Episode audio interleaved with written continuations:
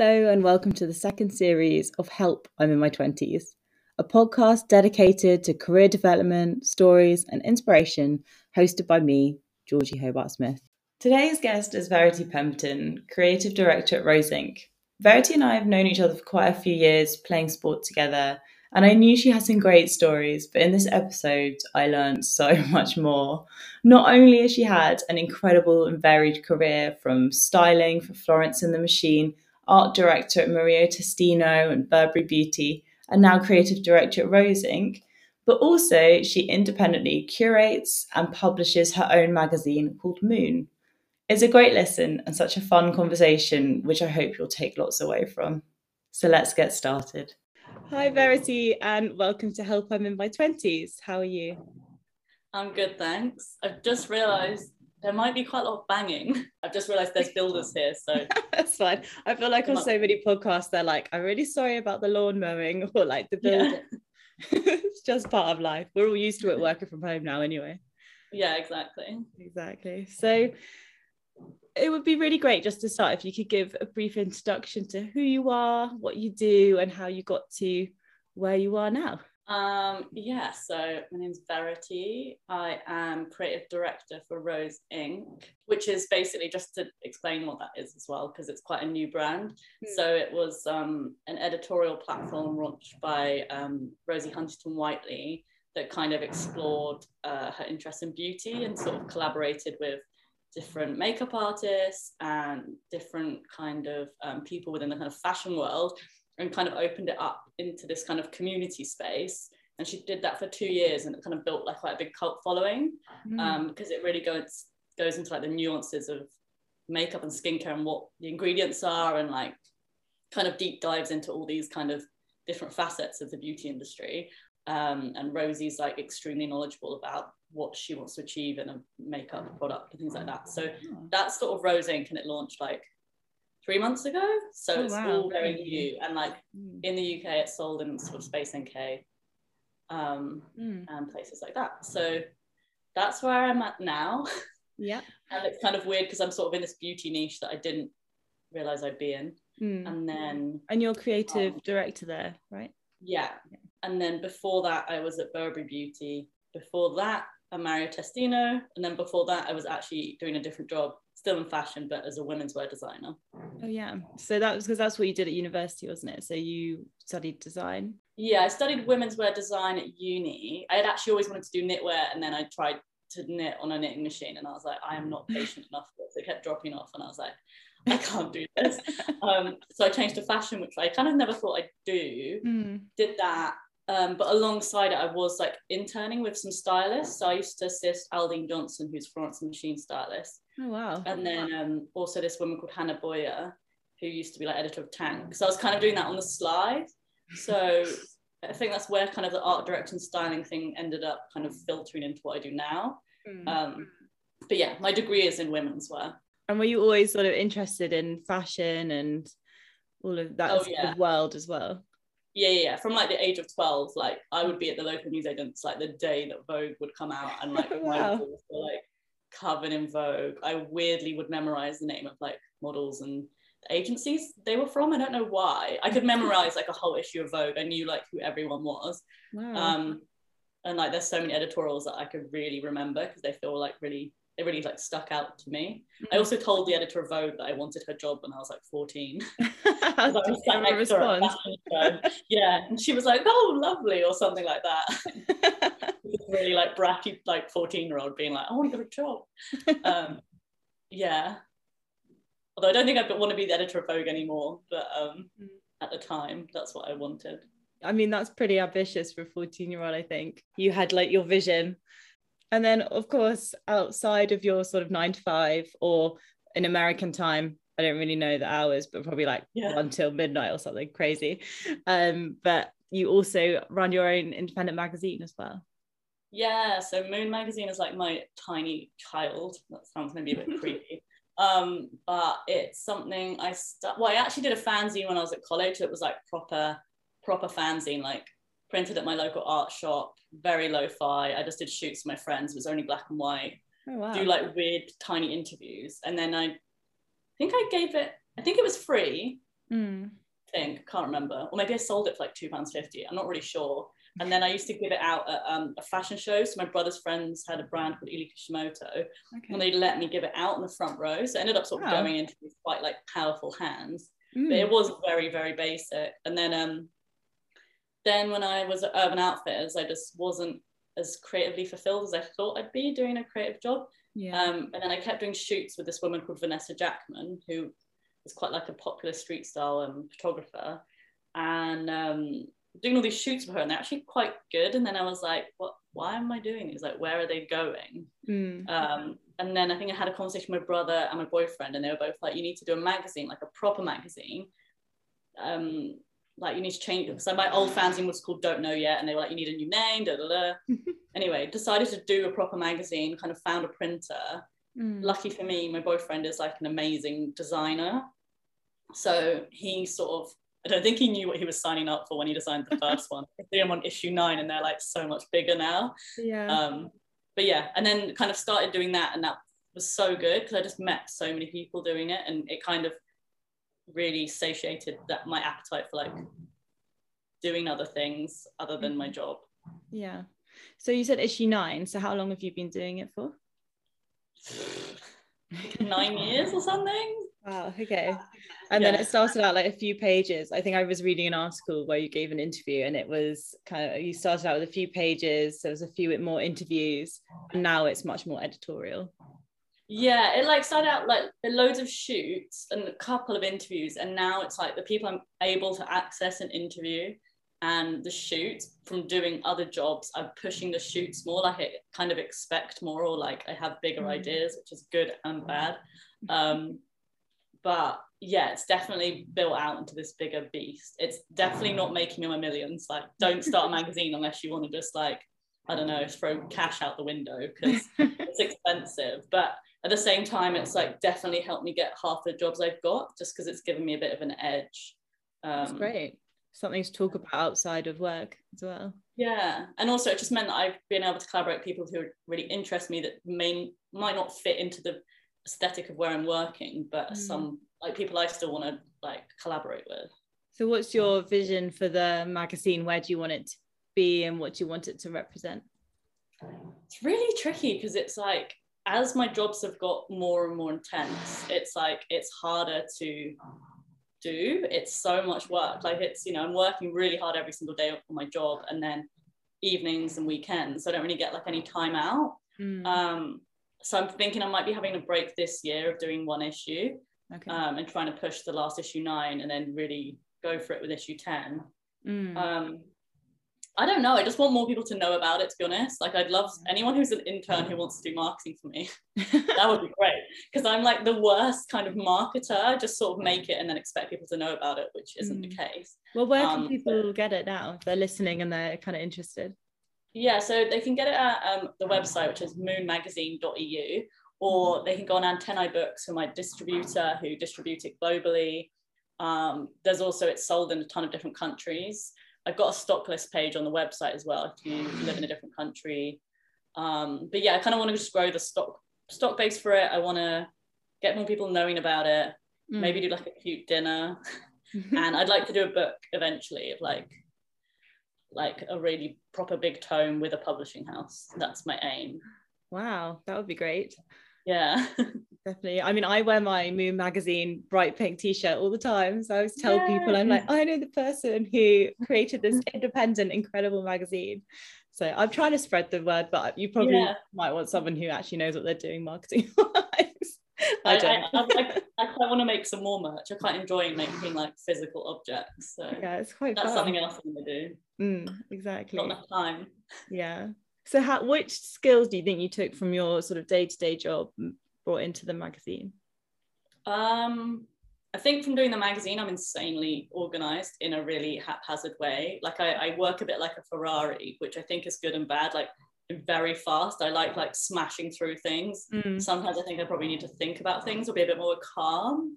Apparently I seem calm though to people, which I always find really funny. So I'm like, inside I'm not calm. Yeah, I've always felt like you were quite calm. Yeah, or just had everything under control. Yeah, I definitely like being probably like open, definitely over controlling, but I think, yeah, organizing, just like reaching out to people and kind of discovering new talent, and kind of building out how a shoot works and how to get the best out of like creating a shoot, and also my interviewing skills, because, you know, when I started, I hadn't really, you don't really like learn interviewing, you learn interviewing by doing it. So I feel like before, yeah, sometimes I, yeah, I just feel like my interview skills have really developed since doing it, and they're so much better now than they were before. But I still think that's, I really enjoy kind of like making that skill stronger. And even writing interviews, it's like very long-winded, and it's like having homework, like it doesn't roll off my tongue. I really have to like kind of meld it into what I want it to be, but that's quite satisfying. I don't find it like naturally really easy, but sometimes I'm like, oh, I feel really happy with that, you know, the way that piece reads and stuff like that. This sounds really fulfilling. Maybe I'll have to get some interview tips from you. Maybe you'll probably look at me and say, oh, what's she doing? The funniest thing is, I guess everyone's got such different characters, so it's like responding and tweaking how you speak to someone. And have you followed some of their careers? So some of the people from your earlier issues, have you then seen where they've gone and been almost part of it? Totally. I feel like I've been so lucky, because I've interviewed a couple of people who are like a lot older, who just I admire so much, like Lucinda Chambers. I interviewed her at her house, who used to be the fashion editor of Vogue. I interviewed this woman called Mary Randolph Carter in America, who's like, I don't know her exact title, she's worked at Ralph Lauren for ages, but she was absolutely incredible, like, oh my gosh, so inspiring. And then I've interviewed other people like Sofia Pantera, who started the fashion brand Aries, and I interviewed her right at the beginning, and just like watching how big that brand has come. And same with Molly Goddard, like I think it was, she was still at CSM maybe. And then Celeste the singer I did for issue 8. Great. Was that before she kind of became this huge star? Yeah, exactly. And I love, and like even some artists and stuff, like, yeah, I feel like I've been, I always feel just like, oh, and I got some other people to model for the issue, and then literally they're like a family, but they've modeled for so many other magazines now, but I'm like, I got there first. So that's quite exciting. Nice. Yeah. Yeah. That's great. And then, so I'm not really very familiar with, I guess, the fashion industry or kind of the creative world. So what do you actually do as a creative director? It's all about kind of keeping the creative integrity of the brand and making sure any visual asset sort of, you know, looks like it's owned by that brand. Like the more you kind of have repetition or like sort of symbols or imagery that are kind of repeated, or a color tone, like people can instantly recognize a brand by an image without even like a logo on it. That's like what you kind of want to achieve. So it's, yeah, just kind of making sure visually everything looks really good, like the models you're choosing, they're on brand, like the aesthetic, just the way everything's put together. And that's from like every single facet, so like a shoot, a video, a physical experience, like a party, yeah, kind of like everything, like packaging, you know, all those kind of things that represent a brand in an aesthetic visual way. You need to like have eyes on them, otherwise it can all go to pieces basically. So if you're on a shoot and you suddenly think something is completely different from the brand, you don't think you should be using it, do you have that veto power to say, not that, try this? Yeah, so I'd normally on a shoot, I would have done like a whole creative deck before. Okay. It'll be like, this is the lighting, these are pose ideas, this is the styling, this is how I want the hair, this is the makeup looks, like it's all planned to a T. So when you're on set, yeah, sometimes I definitely have experimented with stuff, and I'm always that person that like wants to try, but I'm like, if it doesn't work, I don't push it, because I'm like, we only have a certain amount of time. But yeah, I'm definitely that person on set who can kind of kill something or stop an idea happening, but essentially that shouldn't happen, because normally it's like sort of planned out how I want it to look anyway. But then I follow it after as well with like post-production, so on editing, and like, you know, if we have to do a grade or like anything like that, I still make sure the process is followed from kind of beginning to end of like the look. So it's actually a huge amount of planning to go into the tiny details. Yeah, mine is more like just plan hard, so that on the day, which is always hectic if you're shooting, whether it's stills or video, you are so clear and everyone else is being briefed that everyone's like really clear on the kind of end goal. Whereas if you don't do that, or you're not quite strong, like if you're not a weak character, but you know, everyone who's creative is quite strong. You just need to kind of have that respect and be like, I know what I'm doing. Yeah. That you can kind of direct everyone and it just sort of works, a bit like an orchestra. Yeah, I think that makes sense. And then have you ever had, I guess maybe with lots of different personalities, you might get some conflicts. How have you overcome them?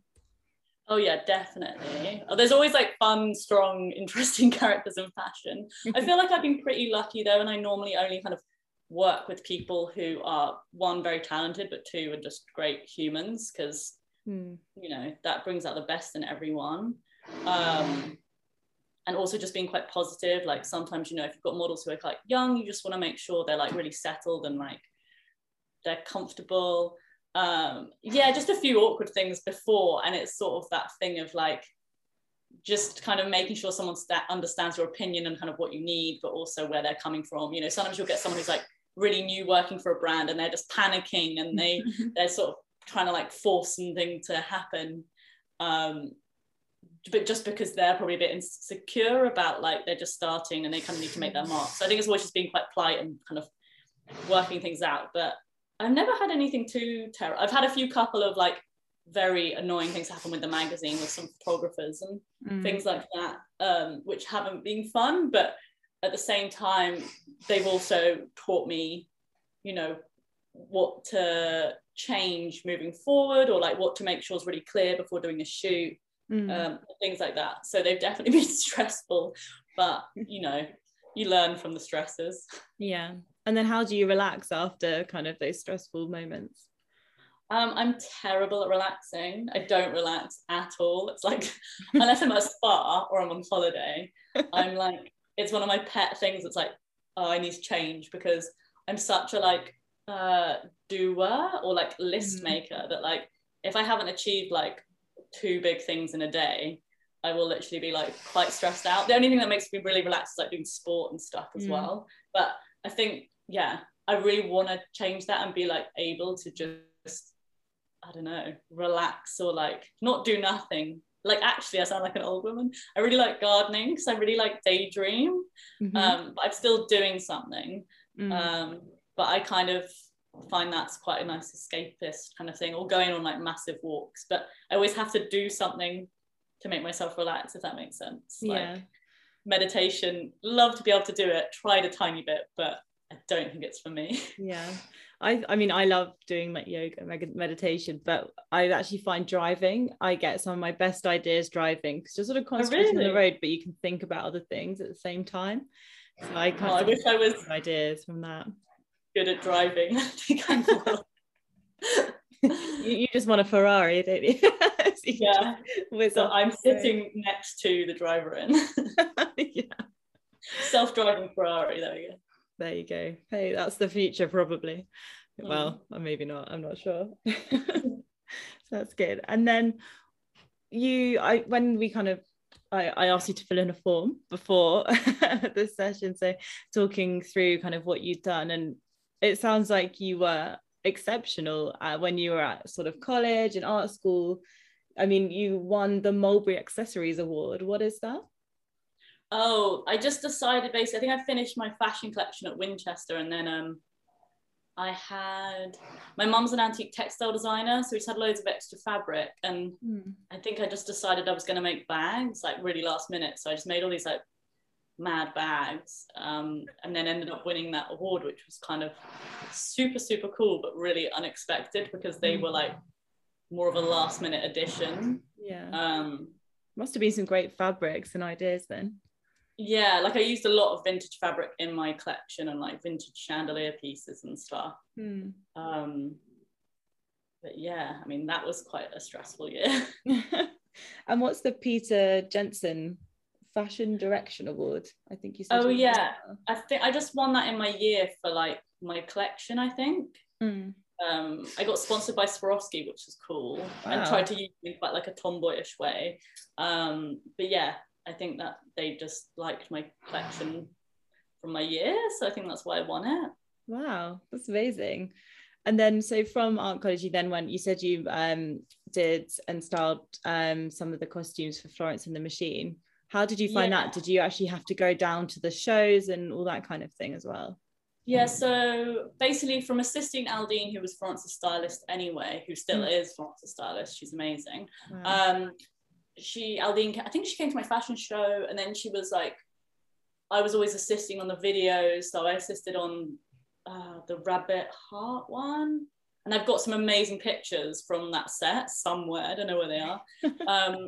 So I was helping like source vintage dresses and dressing and things. And then suddenly Florence was doing, I can't remember what came first, she was doing Bestival, and Aldine was like, can you make an outfit? So I just did these like quite, like looking back, like very, not very good fashion drawings of ideas.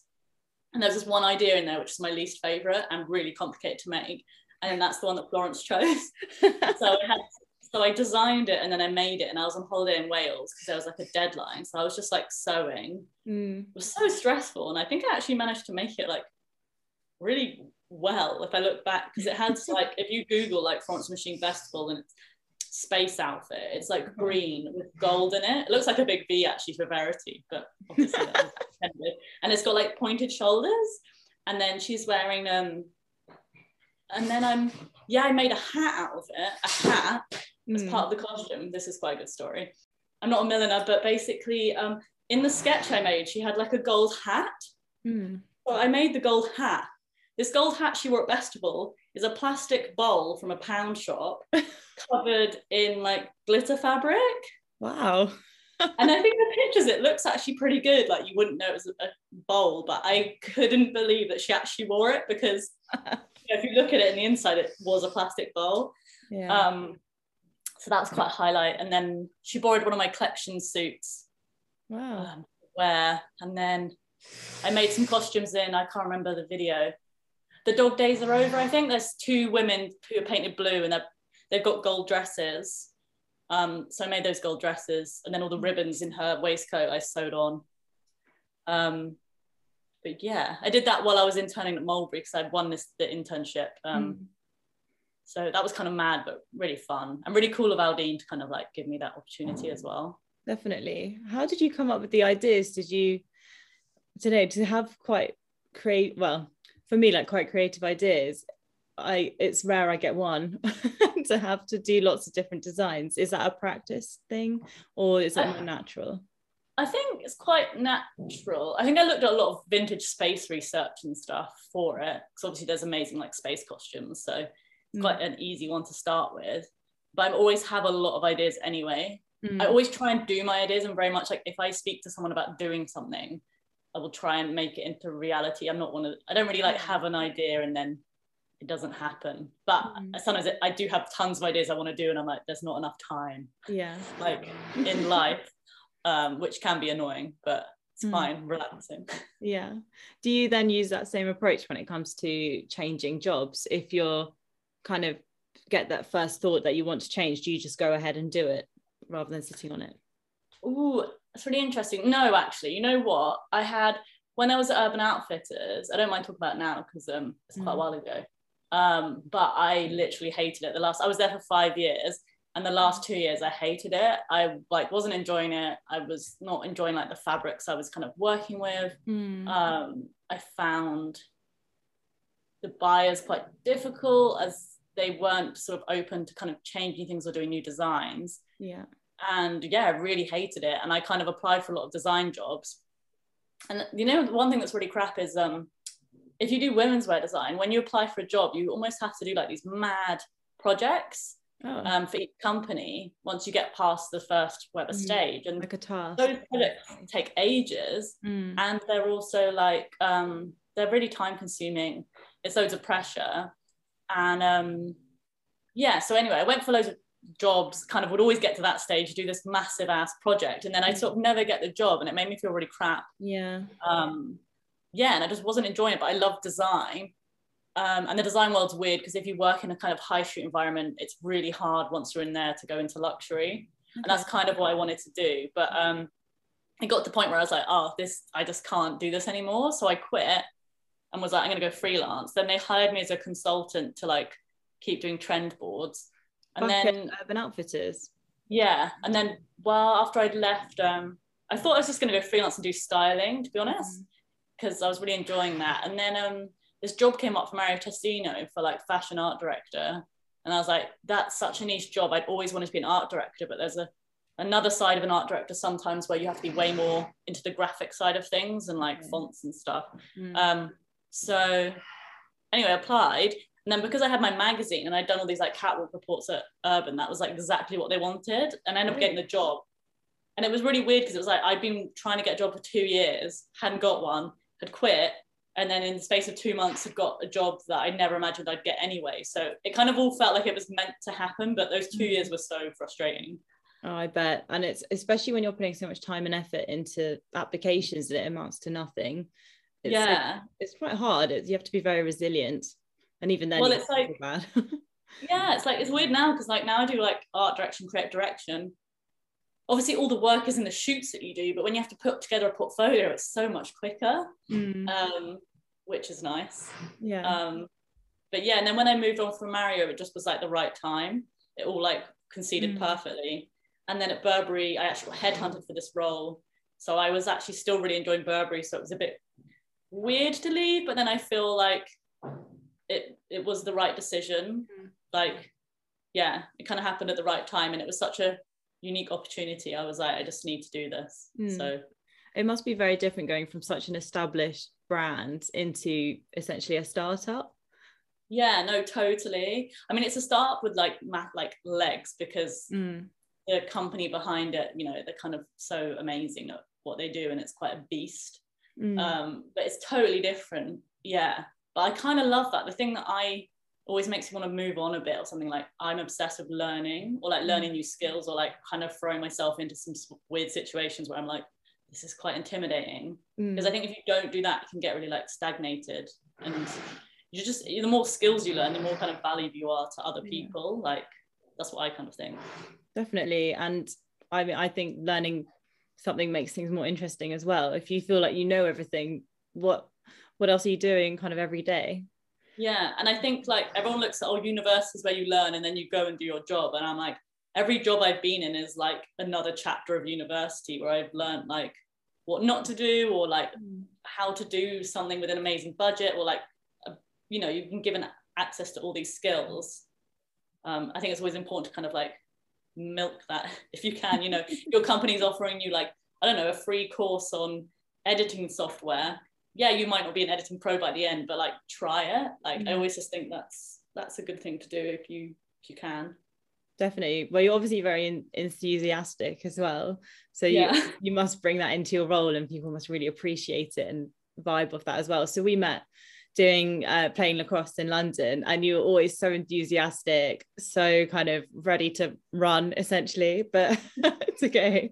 But do you think that kind of outside of your work, I mean, to me, it feels like you have quite a similar approach inside of work, outside of work. Do you think that you do as well?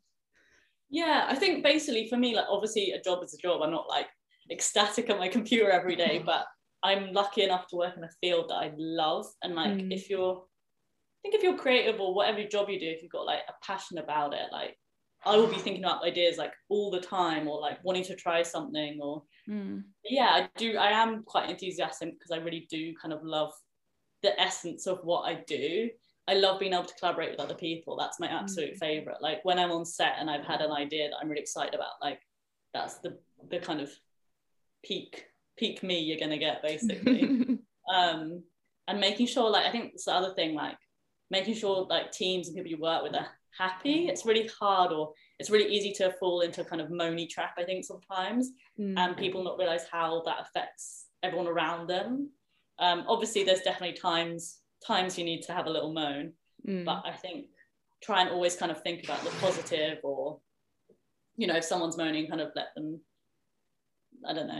them see the other side of things, or see what you can do to help. Yeah, I think that makes sense. Positivity definitely rubs off on other people, and same for negativity as well. Yeah. So do you directly manage people, or is it more you managing the teams that you're working with? So it's a bit strange at the moment because the London contingent is just me. So everyone's in LA and stuff. So it's quite like a flat line at the moment where everyone sort of has their individual jobs and we all kind of collaborate, but we're looking to grow That's exciting. So do you have a, I guess your workspace is your home at the moment then, if it's just you? Yeah, and my home's currently about to start being a building site, so it's all going to get kind of interesting. Yeah, it's at home at the moment, but I might move to a separate studio space for a couple of months just to speak to another human and get out of otherwise you basically have your own lockdown on your own. And I'm someone who's so much better with people, like I'm from a really big family, so I'm not very good on my own. I wish I was. I think it's quite a good skill, but I'm quite rubbish. Oh. Well, you've mentioned your family and they sound quite creative as well. Do you think that had like a massive influence on you growing up? Yeah, I think so. Like my mom's a textile designer, my dad's a retired graphic designer, my brother's a musician or composer, and then one sister's an artist, one has her own brand, and the other one is a filmmaker. So we're kind of all very creative, and kind of like rub off on each other, or like we always ask each other for advice, or like it's quite nice because everyone kind of gets the world a little bit. I mean, I definitely don't get exactly what I do sometimes, but it is really nice. And kind of my mum's always been so chill, like she's not a pushy mum at all, and that's kind of pushed me more to be like, there's so many of us, I'm always like, hey, I'm doing well, hey, check this out, you know. Like, oh, lovely. Yeah, I'm one of five as well, and it's sometimes you just want to be like, hey, look, I did this. Yeah, totally. But yeah, it's quite fun. Yeah, it was brilliant. And then going back to your magazine, how have you found independent publishing? I mean, it's expensive. I kind of tried before to get advertisers sometimes, and it hasn't really worked. And then sometimes I'm like, do I want an advertiser? I don't want them to kind of direct what I'm doing. But yeah, it's a really tricky one. I think if I had more time to spend on the magazine, and it was more like the main thing I was doing, I would definitely like, you know, approach some brands and advertisements and kind of push it more, just so I could get a bit of money towards shoots and things. I love the fact it's independent now, because I kind of didn't realize when I was younger that, you know, when you read a Vogue or a magazine, there's so many hidden adverts in there, or hidden agendas, or they've got things for free or things like, and you really don't realize that. Like now I do, but that's why I like that my magazine literally is very purist in the fact that like, it's just literally just people I want to share or who I'm interested in. The shoots are like clothes that I like, or, you know, smaller brands, like we don't have to shoot anything. I can write an article and make it like 12 pages long if I wanted to. I mean, people might not read it, but I'm like, I don't have any limits. So that's really nice, because I just feel like I can, the freedom to do what I want, I think is quite a luxury. Definitely. So you've spoken about so many good things kind of in your career, and I've got four questions I end every episode with. So we'll start at the positive again. So there's many, many things that you've described that have been amazing, but is there one thing that would be the best that of your career so far? Ooh, God, I really don't know. I think always talking to my boyfriend about how much I wanted to be an art director, and then actually getting the job at Burberry with the title like art director, and I was like, oh my God, I've done it. That was kind of mega.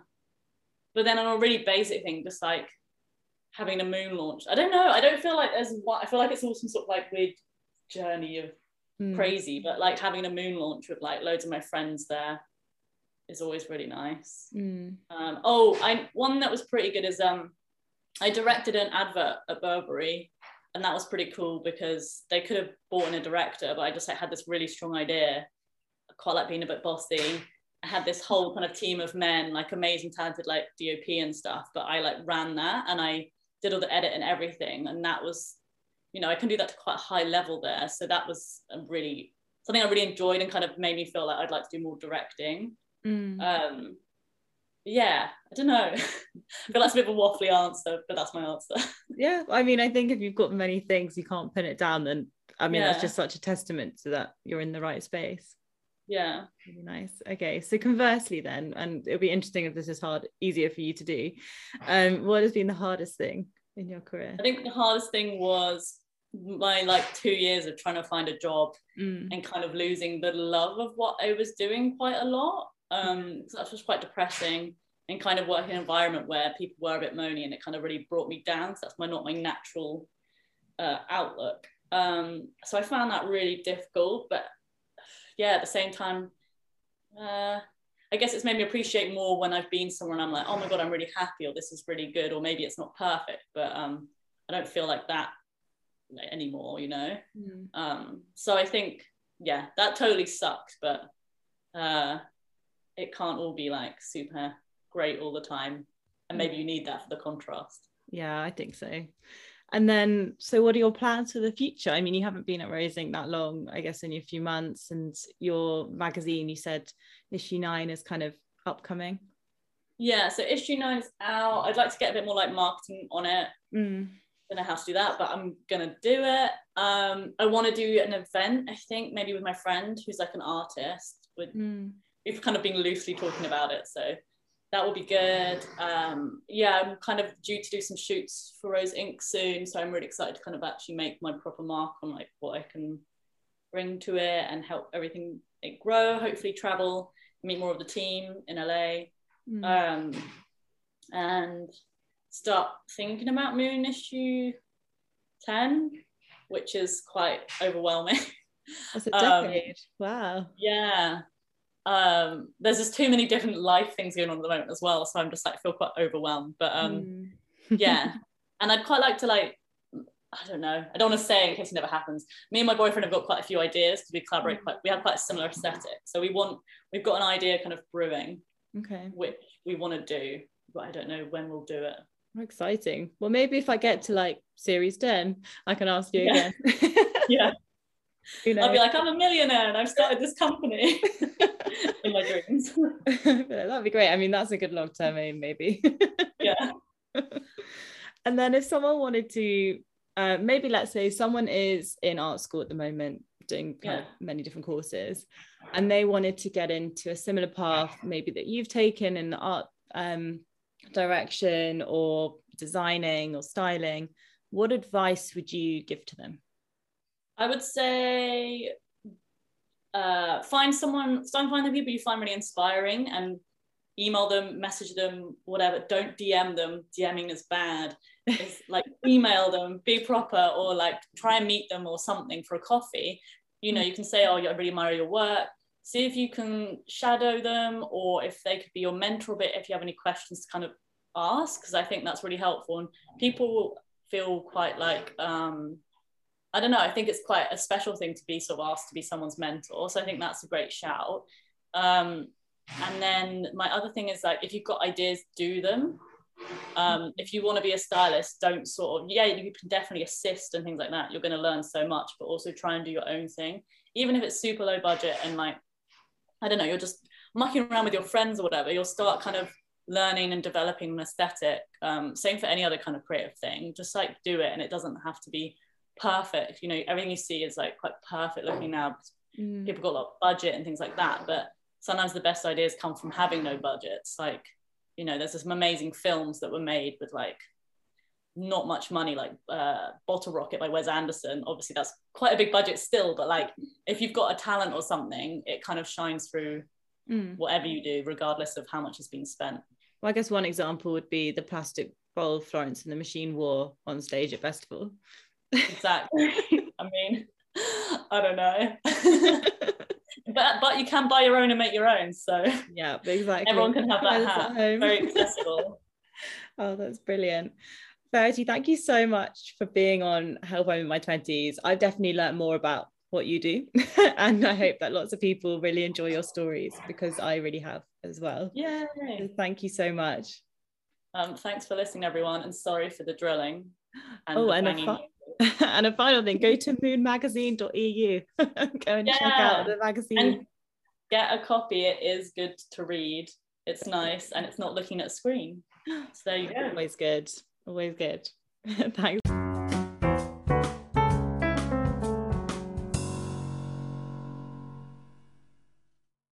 How great was that conversation? Thank you so much, Verity Pemberton, for being part of Help I'm in My 20s. I'm your host, Georgie Hobart-Smith, and thank you so much for listening. You can follow me on Instagram at Help I'm in My 20s, and don't forget to tell your friends. Thank you so much and see you next time.